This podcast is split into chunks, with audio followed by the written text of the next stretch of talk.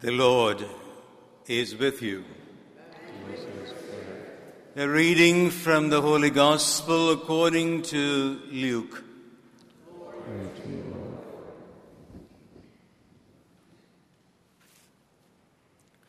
The apostles said to the Lord, Increase our faith.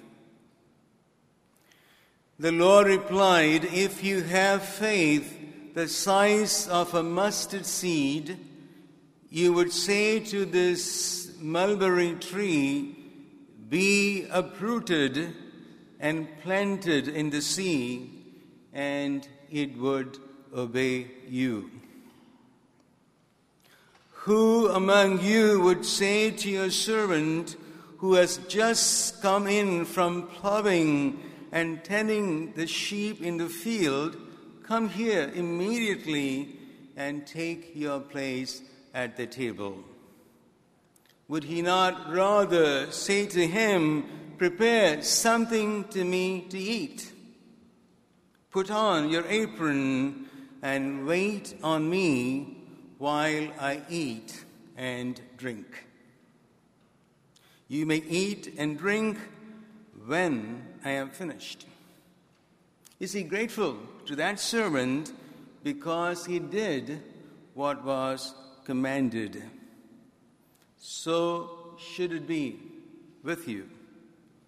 When you are done all you have been commanded, say, we are an unprofitable ser- we are unprofitable servants we have done what we were obliged to do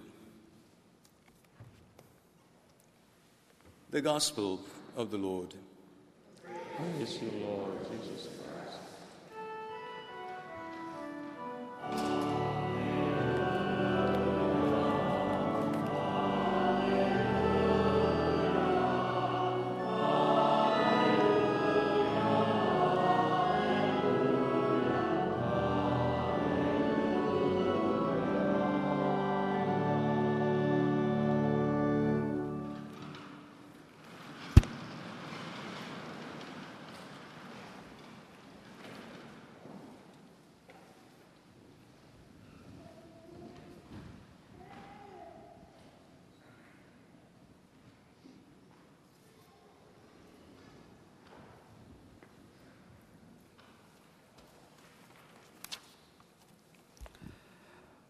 My dear brothers and sisters in Christ Jesus, today we are all blessed and happy to have with us His Excellency, Most Reverend Dr.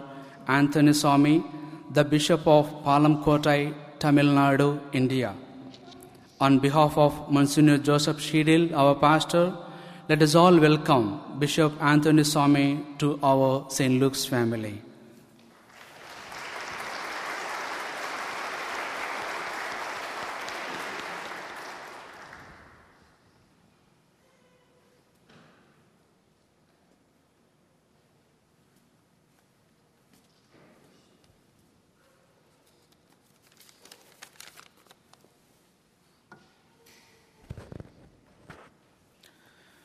Dear brothers and sisters in Christ, I'm happy and delighted to be with you this morning during this Mass and break the Word of God. As Father Jairaj has said, I am Bishop Anthony Swami from the Diocese of Palayamkottai, Tamil Nadu, India, the home diocese of your former associate pastor, Jagan Peter. So I am his bishop. I am the third bishop of this diocese. This diocese was created in the year 1973. Now, in this year, we celebrate the golden jubilee of our diocese. And in fact, you have rapport with the Diocese of Palayam You have heard of our diocese, you have helped our diocese, and you have prayed for our diocese. And it is a pleasure that I come here this morning to speak to you about our diocese and speak the word of God. During these past 50 years, the diocese has grown up in many ways. It was started uh, with 21 parishes Now it has 56 parishes. In the beginning, it had 23 priests. Now the diocese has 108 diocesan priests. God has blessed us in many ways. But in the parish level, with regard to the faith of the people, they are growing in number, and we have to constantly work for the welfarement, development of the faith. So, it is in this context we have taken as aim the goal of this golden jubilee year to renew the faith of the people, to connect the Catholic families with one another and renew the faith so that they will be the living witness of the gospel, leading a life of good Catholic and share the same faith with one another. In this context, we think of forming the village catechist. Who are these village catechists? The village catechists are the ones who are in the village who keep alive the faith of the people. They are not much educated. In fact, we have more than 350 catechists. They are in the village, they group the people together, they lead the liturgy of the Word of God, they pray rosary, they pray litany and prayers of other saints, and keep the faith of the people alive. As they are scattered in the villages, not very much educated, and they also give little initiation to the children in prayers, Our Father, Hail Mary, Credo, and other things. So we have planned to bring these village catechists together and give them formation in, in, the, in our Catholic doctrine, the magisterial teaching, so that having gone deep into the faith, they can strengthen the faith of the people in their turn.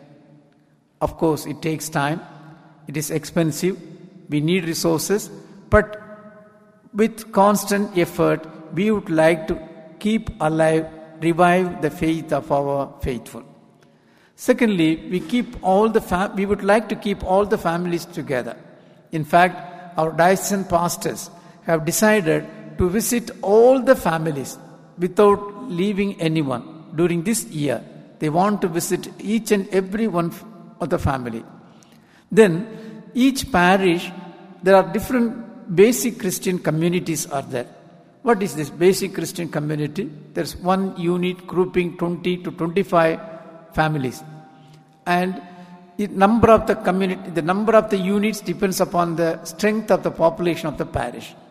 Now these 20 families, they come together, they pray, they share their life, spiritual as well as social life, their aspiration, their challenges, their difficulties. This is how they come to know one another, the children of the another other family, what they are doing, the difficulties they have in sending them to school, and other practical challenges they are undergoing. Through this, the pastor comes to know each and every family of his parish, and together we try to do something for the welfarement of this family and the poor children. And one of the another thing that I would like to underline this morning is that the construction of our cathedral.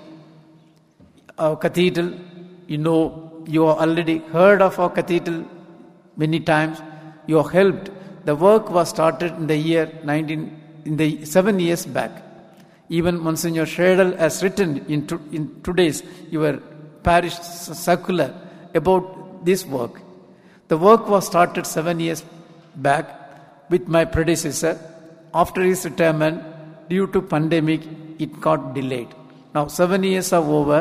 Now, of course, we have come, we have completed 80% of the work. Still, 20% of the works are yet to be completed. So, we would like to complete, if God willing, during this Jubilee year as a program part of this Jubilee year. So, next September, we would like to have uh, our Jubilee celebration, September 2023. Before that, we would like to complete. If we have sufficient fund, we can complete it in five to six months. So we can easily do, do it. So this is how we have come. I am here to solicit your support and your solidarity and your concern. In fact, today's second collection is for our diocese, for especially for the construction of the cathedral. I solicit your generosity, your generous heart. With your support and prayer, with God's blessing, we will complete the cathedral and dedicate it to our patron, diocesan patron, St. Francis Xavier, who is also your diocesan patron. So I thank you for all your generous help that you are help you are giving to us. That being said, I would like to reflect something about today's word of God. In the gospel today, the apostles ask Jesus, increase our faith. They are asking him to increase our faith. They are not asking them asking him to give us faith. That means they have faith. They have faith. That's why they followed Jesus. But they want to have the fullness of the faith. They ask, increase our faith. But what Jesus answers, he says, if you have this, your, your faith be size of mustard seed, if you tell this mulberry tree uprooted from here and get it into the sea, it will obey. Even if you have the size of mustard seed, size faith, you will achieve everything. You will, you will do all, any kind of miracles. You will have any kind of blessing. Only thing, you must have the faith in me. That means what he speaks about is this is not the quantity of the faith. On the contrary, the quality of the faith. He doesn't say this size faith, that such faith, this much. No. Your faith must be firm. Your faith must be undoubted. The faith must be founded on Jesus that He will do anything and everything for me.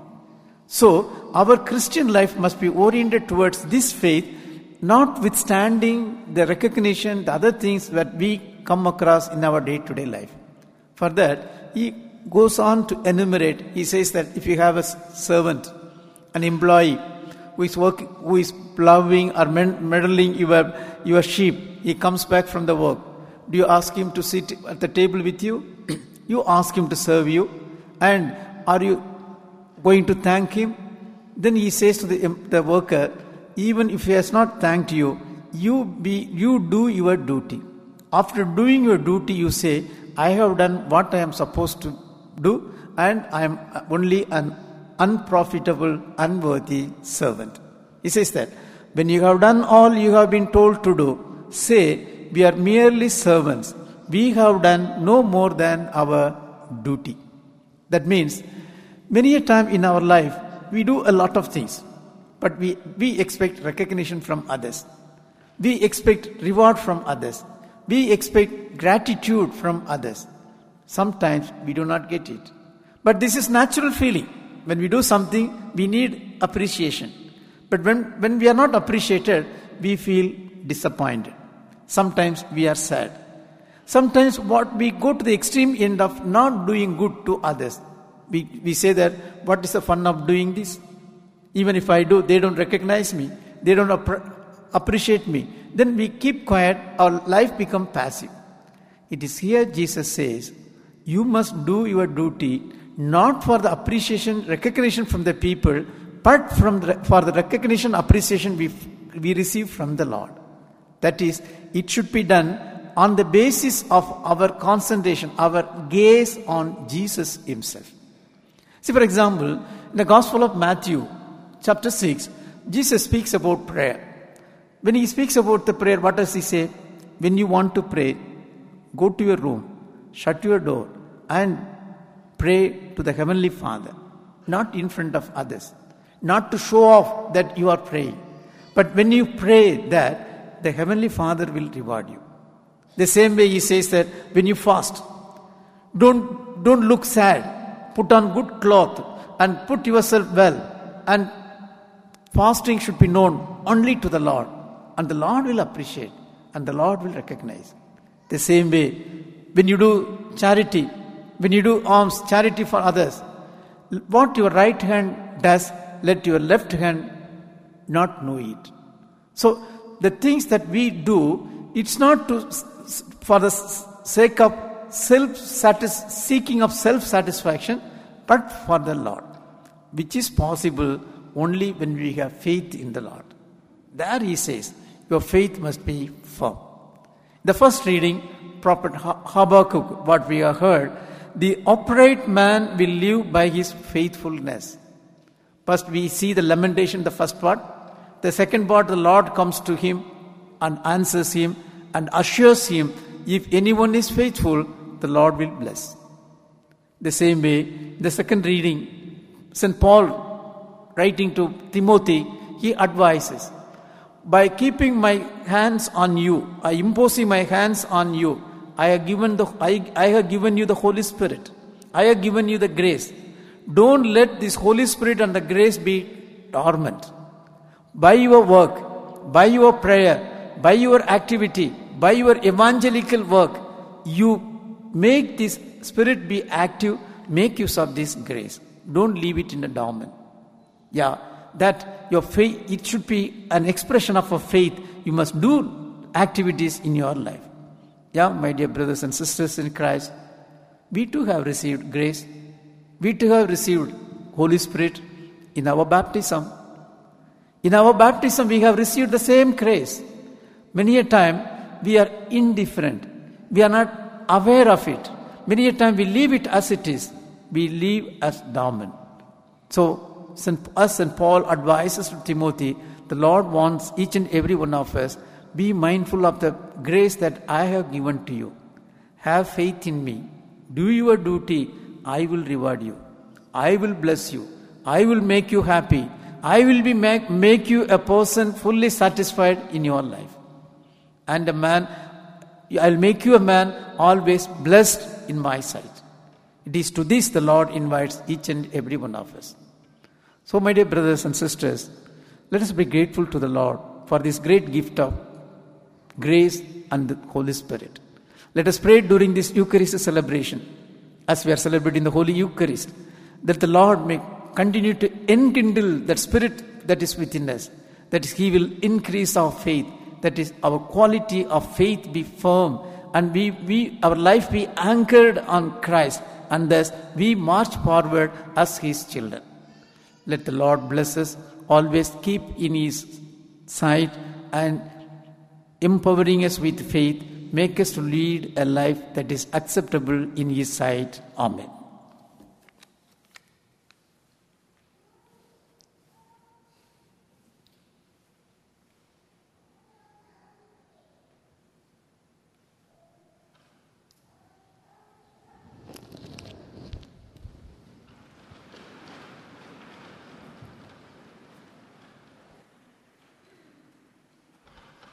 I believe in one God, the Father Almighty,